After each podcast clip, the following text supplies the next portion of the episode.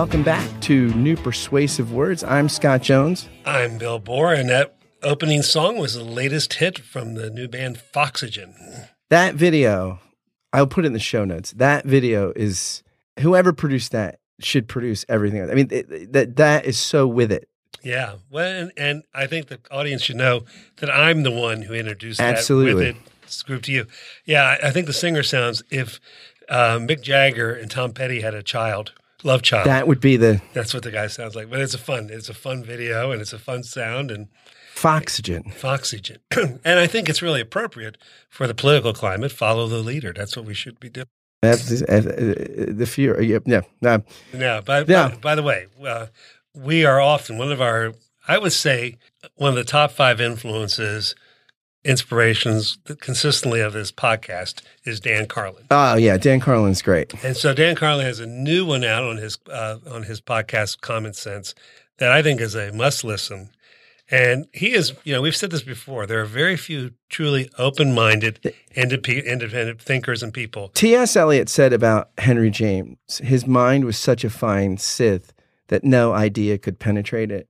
And by that he meant ideology. Right, like that, right, that right. James was, was com- and that's a, like Dan Carlin. It I mean, was a compliment. Yeah, I mean, Dan Carlin is the least ideological person that's actually doing any kind of media. Right. But one thing he did remind us that uh, we don't elect a leader. We elect a public servant, that uh, the president works for us. So like the song, follow the leader, just don't do what it tells you to do. Yeah, I love he talked about George Carlin's routine, public servants. Get me a glass of water. You're a servant. Serve the public. Yeah, absolutely. So I heard a joke this week. All right. Two psych- psychics... are walking down the street next to each other, and one says, "You're doing all right. How am I?" David Bowie told that before he did this rehearsal with uh, of Under Pressure with oh. Queens Band. It was a great performance. George great. Michael's in the background. I love that song, by the way. Yeah, it's great. Yeah. So there you go, David Bowie. Who, who knew? Go. Who knew he liked bad jokes? But matter of fact, I was talking. It was last year. Was by the way, for those of you that are of my generation, we're still reeling for a lot of reasons. We're still reeling from last year. But how many of our music and cultural icons did not make it through two thousand sixteen? A lot. A lot. A lot did not. Yeah. A lot. By the way, here's I saw, Betty White did make it. though. Betty White did make it. One of my uh, people I knew when I was doing urban work threw out this question. I think it's worth, since we're talking a little bit of music. Better guitar player, Prince or Santana? Carlos Santana. It was a no-brainer for me. I mean, I, I think Santana is better, like probably technical guitar player, and not a better musician, but uh, I, I was Prince with that. I didn't even hesitate, Prince. I don't know. I'd have to. I know. Yeah. By the way, if you haven't, I would take your word for it. I, if, yeah, if you haven't uh, seen it. Last year, when after Prince died, uh, it was on YouTube. There was a tribute to George Harrison and Tom. Speaking of Tom Petty, Tom Petty is there. Uh, I don't remember who else was there. I know George Harrison's son was there, but uh, Prince comes out, and what Prince does uh, with "As My Guitar Gently Weeps" uh, was the things of divinity. The angels cried. It was beautiful. All right, we'll we'll give it to Prince then. Yeah. All right. So. We are back to the topic we were going to try to do last week, science. Science. Let's she, talk about science. She blinded me with science. science. Here we go. So Bill and I are – remember that one Seinfeld where George stops having sex and then all of his brain power – like he's he's like, I'm going to do some science experiments for the kids, Jerry, that will dazzle the mind. A simple joke from a simple man. It's a, yeah.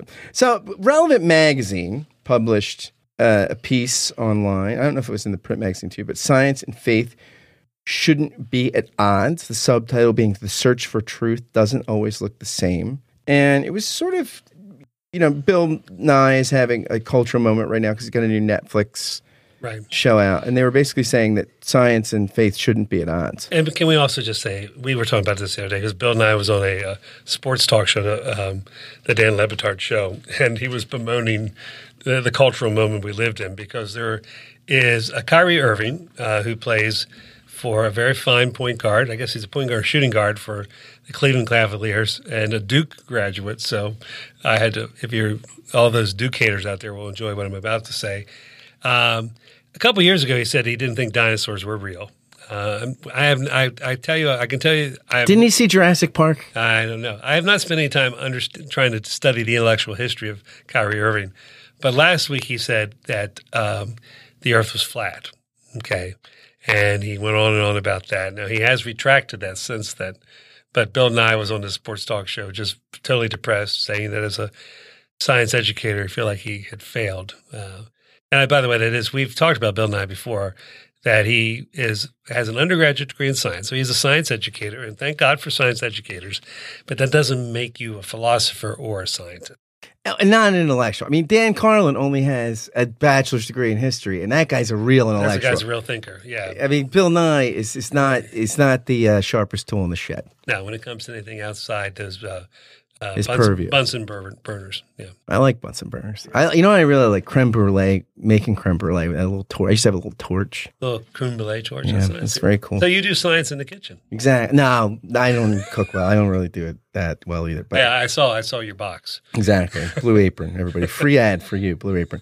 Not that you need the publicity. But uh, so also Peter Leithart posted what I thought was a little more profound uh, piece on his First Things blog, When Science Went Modern. And he's quoting Lorraine Dastin, who is writing in the Hedgehog Review, which is a fabulous journal. It's interdisciplinary. It, it, it comes out of the University of Virginia. It's outstanding. Uh, and Lorraine Dastin says the following. For the scientists, the realization that progress might have its dark side had been germinating since the mid-nineteenth century, when they noticed with consternation that their publications were no longer read after a decade or so, and that it had become necessary to revise university curricula and textbooks several times a generation. Last year's scientific truths, they noted with alarm, were becoming obsolete almost as rapidly as last year's fashion and millinery. By the eighteen nineties, the pell-mell accumulation of novelties on both the theoretical and empirical fronts threatened to bury the scientists like an avalanche and to undermine the foundations of even the most stable sciences, astronomy and physics. Scientists had to rethink the relationship to science uh, of science to history in the broadest sense, not just the past, but also the present and the future. And then Leithart's commentary is drawing on writings of scientists, historians, philosophers. Dastin assesses the effect of modernity on scientists. She observes that scientists themselves seem sickened by the speed of it to, and to have lost their nerve. Confidence in scientific progress waned. Some turned cautious, some ascetic, some melancholy. They all had to face the nightmare of scientific progress. The truths of today would become the falsehoods, or at least the errors of tomorrow. Scientists prided themselves on being heirs of martyrs to truth like Galileo. They had to settle for being martyrs to progress, an inglorious martyrdom. Postmodern revulsion at, at modernity isn't anti-modern. The revulsion was there at the creation. Yeah, I mean, it even goes back before the um, nineteenth century. I, I can remember, I can't, and I can't give you the source, but I remember that. Uh, that is totally okay. Uh, un- right. Unnamed sources. Wikipedia, Wikipedia, but um, there was a debate about the crossbow, and it was, you know, when it was invented and, and was being perfected in the Middle Ages. There was, uh, you know, a theologian that said, "Well, this it's it's un, it's, it's unjust immoral. War. Yeah, this weapon. It was like a nuclear bomb. Like, it's immoral because yeah. it's a- so accurate. Yeah. Uh, uh, so, uh, but what historically has been also true that technology and scientific advancement, if it can be done and if it can be made a profit, or it's useful in the destruction of other humanity, that is, technology and science in service of military." That moral questions get put behind. For instance, yeah, you know, someone someone was arguing, well, we do get more moral. For instance, you know, they didn't use chemical weapons uh, in on the battlefield in World War Two. Well, the reason they didn't use chemical weapons on the battlefield in World War Two is one, they didn't need to because they had more effective weaponry, and secondly, it wasn't effective. Half the time, the wind would blow and, and hurt your own troops. Uh, There were a lot of people killed in World War One. I. I think there were three or four times more people killed in World War Two. So it wasn't morality that ended chemical warfare. And obviously, you know, chemical warfare is been used has been used freely in the Middle East and other places too. So if you're like trying to be the next Warren Buffett, you know, people have different investment strategies. Bet on death and destruction that, with technology. Death, the military-industrial complex is always right. A safe investment. Well, that's yeah. Look, at, I mean, computers came from that. Robotics, you know, the drones, uh, but, um, you know, all that. And it's really interesting even going back and, and looking at um, the whole Manhattan Project and, the, you know, the struggle. I mean, some of the scientists really were struggling with what they were creating there. Others were saying, you know, we need to get it before Germany or Japan does. So there, there was a kind of utility there. Um, but uh, yeah, I mean, Oppenheimer is the most famous person who really never quite, um, never quite reconciled what he had helped create there and felt guilty about it for the rest of his life. Well, there you go. I like, um, I love that in American Hustle where it's like, it's a science of it. It cooks with science, a microwave. It's a science of it. Now, I think that, yeah, I mean, I think Leithart's, so I think both pieces are interesting and good. I think the the Leithart thing is very interesting because you think part of, like, I think what uh, he's, and he's quoting um, Dastin here. And it sounds like part of Dastin's theory is that people kind of looked to science, I mean, right. and, and practitioners and researchers of science were like, hey, we can kind of get out of the contingencies right. of history and, and, and, and have something like eternal truths, you yeah, know, like you can cross Lessing Stitch. Yeah, yeah. And they realized the contingent nature right. of their own project. And that, I think, like, this is like Ernst Becker, the denial of death stuff. Like, you know, it, it uh, we're always looking to cheat death. Well, the other thing, too, is that, I mean, we're always trying to find something, that the newest inerrant thing. You know, we always are looking for a sure bet metaphysically or just to orient our life. And with the end of an inerrant Bible and the end of a all-powerful inerrant God, I mean, I'm talking from a philosophical kind of uh, the way the Western world has gone, then they thought, you know, science was going to be the new religion. And there's still people who talk about uh science in a religious way. I mean, there are still it's and there are people, open-minded people in the scientific community who now realize science exactly what you said, and that there's historical, historical and epistemological issues that are apart from the actual data and scientific fact. A great, uh, a great, really accessible book on this is Bill Bryson's A History of Everything, and really traces the explosion of knowledge and how, whether it be ge- geology or whatever different sciences. That, you know, at the beginning of the scientific age, and, you know, that it was something that was, like, really popular for people. You know, people really at the turn of the, you know, uh, uh, nineteenth century, some of the most popular books in England, for instance, were books about uh, moss and, you know, different kinds of moss and different things like that. And yet uh, very quickly, the explosion of data like you just that you just quoted, I mean, that left, that left lay people way behind. So I, I, I think... Trying to know everything becomes increasingly harder. It becomes very, very difficult. And, you know, one of the things... And so I think one of the reactions of the contemporary age, and, and unfortunately, it's particularly both politicized and and also there's religious overtones in this country, is the anti-intellectual, anti-scientific bias of some people for economic reasons. For instance... The reason to deny global warming has is purely economically driven, and there are a bunch of um, you know people who have no vested interest. Matter of fact, it's in their best interest for people to fight, you know, the destruction of the environment. But because ideologically they're already suspicious of anything that may be written in a book or in a newspaper, they go along with the people who are making money off the destruction of the economy. And unfortunately, the new head of the E P A is owned by those people. Yeah, and if we could get to a point like like where we just – somebody like Rand Paul that, that believes that well, who bought climate him? change – Can I just say who bought Rand Paul? I don't know. No, I mean, he's just hook, line, and sinker right now. But no, but he, he actually though – like there's some people that, you know, mainstream Republicans that actually will acknowledge – that climate change is a reality. Now, now they'll debate whether or not, like, how to hold that intention with right. how we, you know, mine for things like energy or generate energy and stuff. So, like, at that point, we can have an intelligent discussion about right, right. about how much we contribute to it. Absolutely. How much, but I feel like the kind of like denial that it's a reality. It's just uh, there's no mainstream industrialized nation that has. This kind of thing where it's just, it, it, you know, it, it's a complete like denial of right. some of the best research. And there's ninety-five percent consensus among the scientific community that climate, the, the, you know, it's it's indisputable evidence.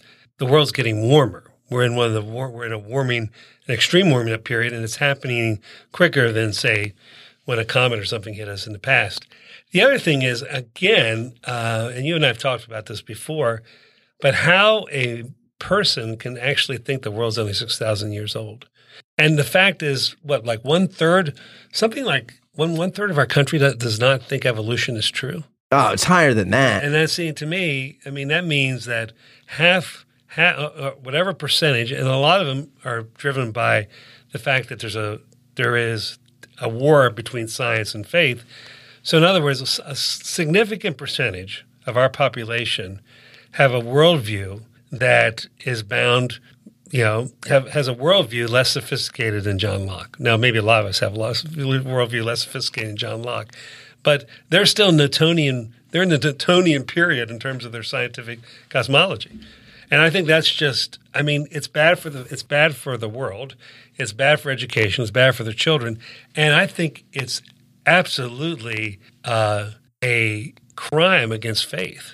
I mean, there's probably nothing more detrimental right now to the spread of Christianity or the sharing of the faith or the reputation of Christianity or the missionary move, impulse of Christianity than the anti-intellectualism that you know, millions of people have. And I always say to people that are tab- like, you mean to say we come from apes? Well, Genesis one says we come from dirt, so apes are a step up. I think. I mean, that's you know, that, I think that's almost more dignified, right? And the fact is, you know, the theological questions and the scientific questions are different ones. Yeah, know? And I think that's part. There's no inherent contradiction between biblical Christianity, properly understood, and scientific fact and theory. I mean, it's two different realms. But part of it is you just have a lot of uneducated or undereducated clergy and teachers and leaders, and the people who listen and follow folks who who tell them what they think they want to hear. Again, I, I think I posted this uh, sign, um, don't believe everything you think. I mean, I think that's a very important credo.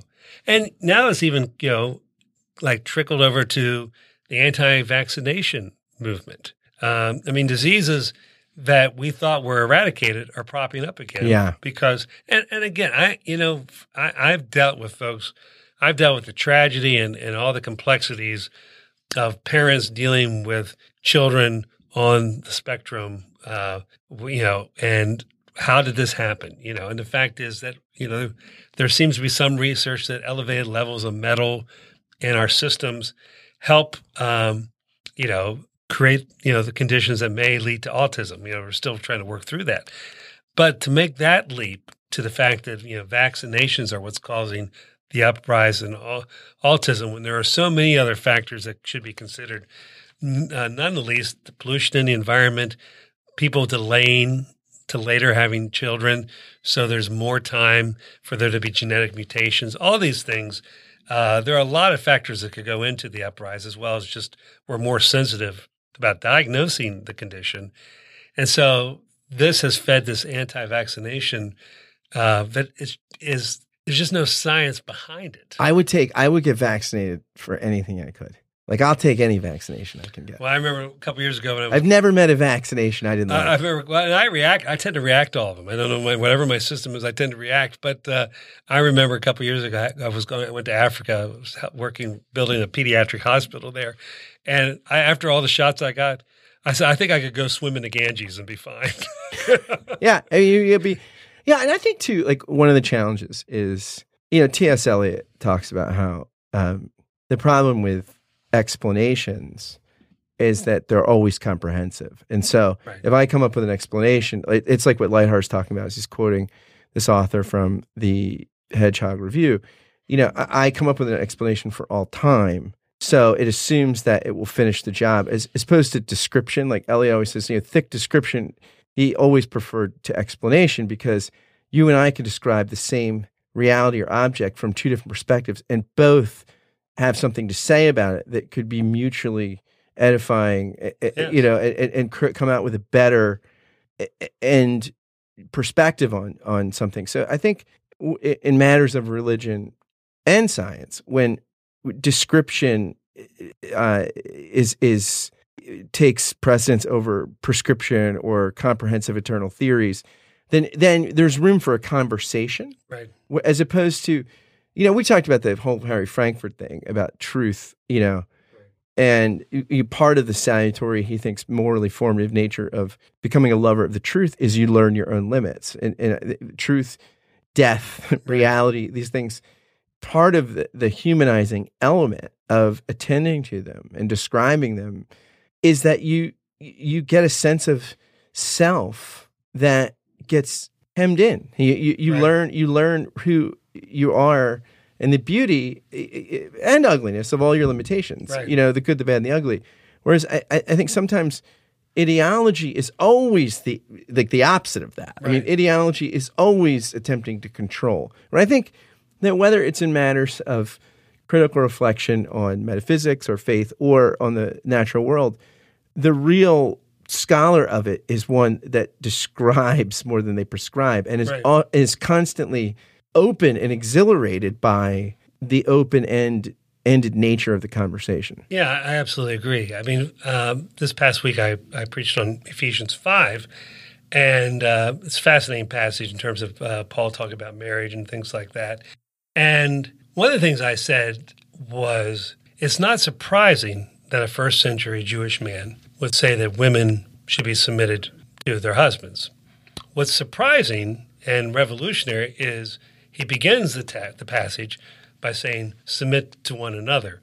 Now, it's hilarious. The new N I V, the N I V, New King James Version, a lot of other conservative translations will put your sacred heading, you know, the, the inspired heading, and they'll break twenty-two, five twenty-two and five twenty-three.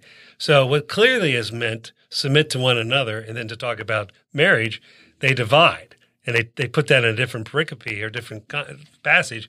So for for – you know, years, people have, when they've preached on this passage or taught this passage, did not begin with the idea submit to one another. So if the first thing you say about husbands and wives, submit to one another, that's the overarching thing.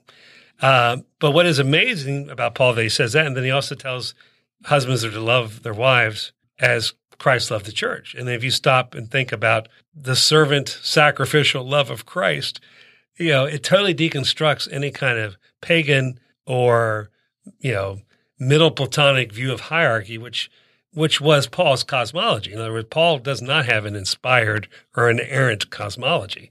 He inherits the worldview of his time. And a good, you know, that's that, that's good historic and philosophical research will actually help you disentangle um, the passage a little bit from its cultural moorings, and and allow you to hear the fresh word, not only that it was for Paul's time, but for us as well. And I think the fact that people, and of course people are selective anyway. People have selective biblical worldviews. But I think science and what's true about, you know, social sciences as well, philosophy, history, all those things are are not only optional and helpful uh, accompaniments to the faith, but they're absolutely essentials. Yeah, I, I totally agree. I think, and this Sunday is Transfiguration Sunday, and so like I I think like if I was gonna like make one of those inspired subtitles above the Transfiguration story, for instance, in like Matthew's Gospel, I would say, "Here's Peter's plan to ruin your life." It's like anytime something good happens, right? Whether it's like yeah.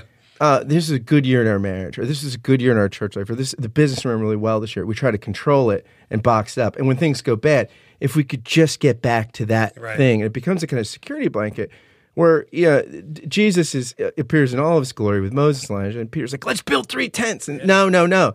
And in fact, in Luke, it says, I think it's his exodus in Greek, like his his, his to the cross, right. uh, to death and resurrection. So, you know, the opposite of of the the good gift and the good life is trying to box it up and control it, because that it always spoils the thing when you can't just receive it, but try to achieve or control it.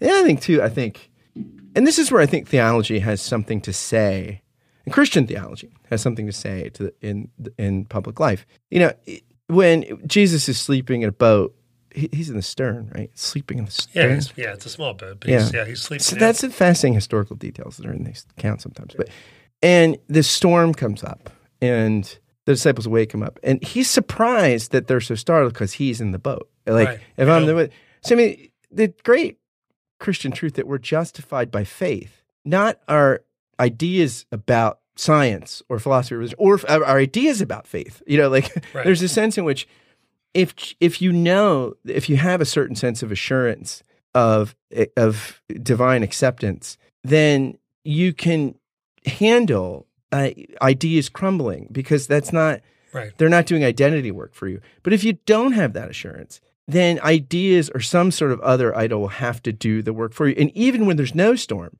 you'll be ridden with anxiety because you're like, what if the storm calls up? What if the, the yeah. idea is overthrown? So I think that that, yeah. that uh, life is a gift, yeah. uh, and so can faith and science be. Yeah, and I think that's part of why, for instance, and, and there's a lot of ways inerrancy of the Bible is talked about that's really heretical, because you don't need God. You don't, I mean, if your view of Scripture means that it stands without the Holy Spirit, then you have a you have a you have a faulty view of Scripture. I, I was thinking, I think I, what you just said resonates so amazingly. We talked about as the previous podcast: is your faith in Christ what Christ has done, or is your faith in your belief about what yeah. Christ? And that's a huge difference.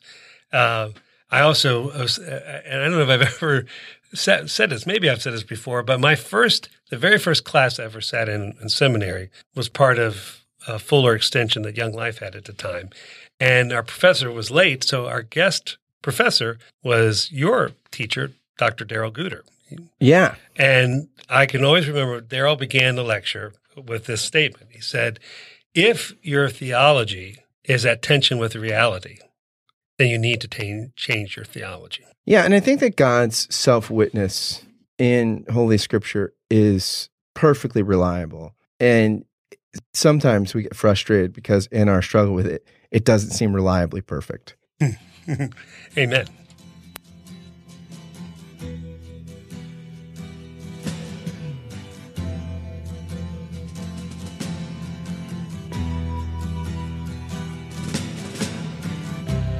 Ground control to Major Tom.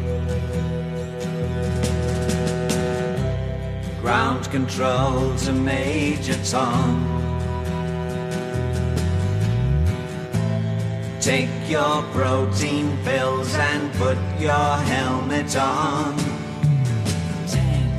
Ground control to Major Tom. Eight, seven, six. Commencing countdown, engines on. Three, two. Check ignition, one. And may God's love Lift be off. With you.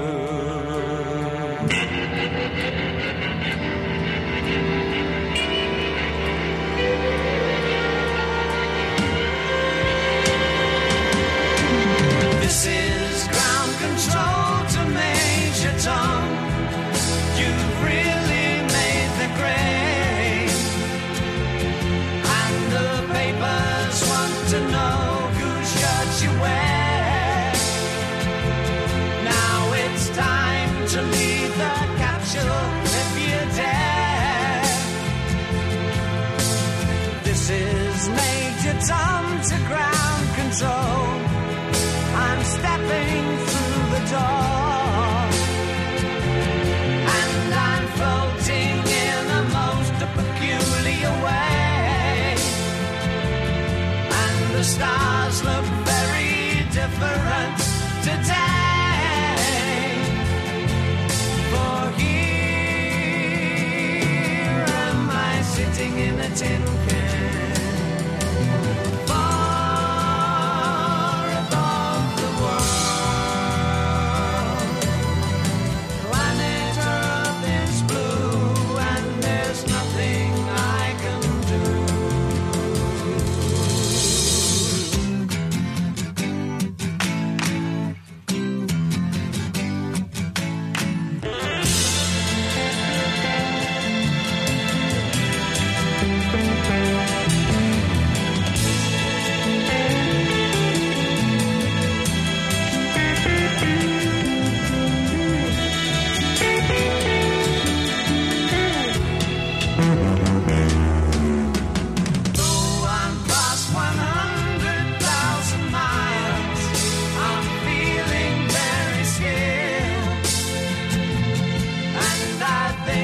Space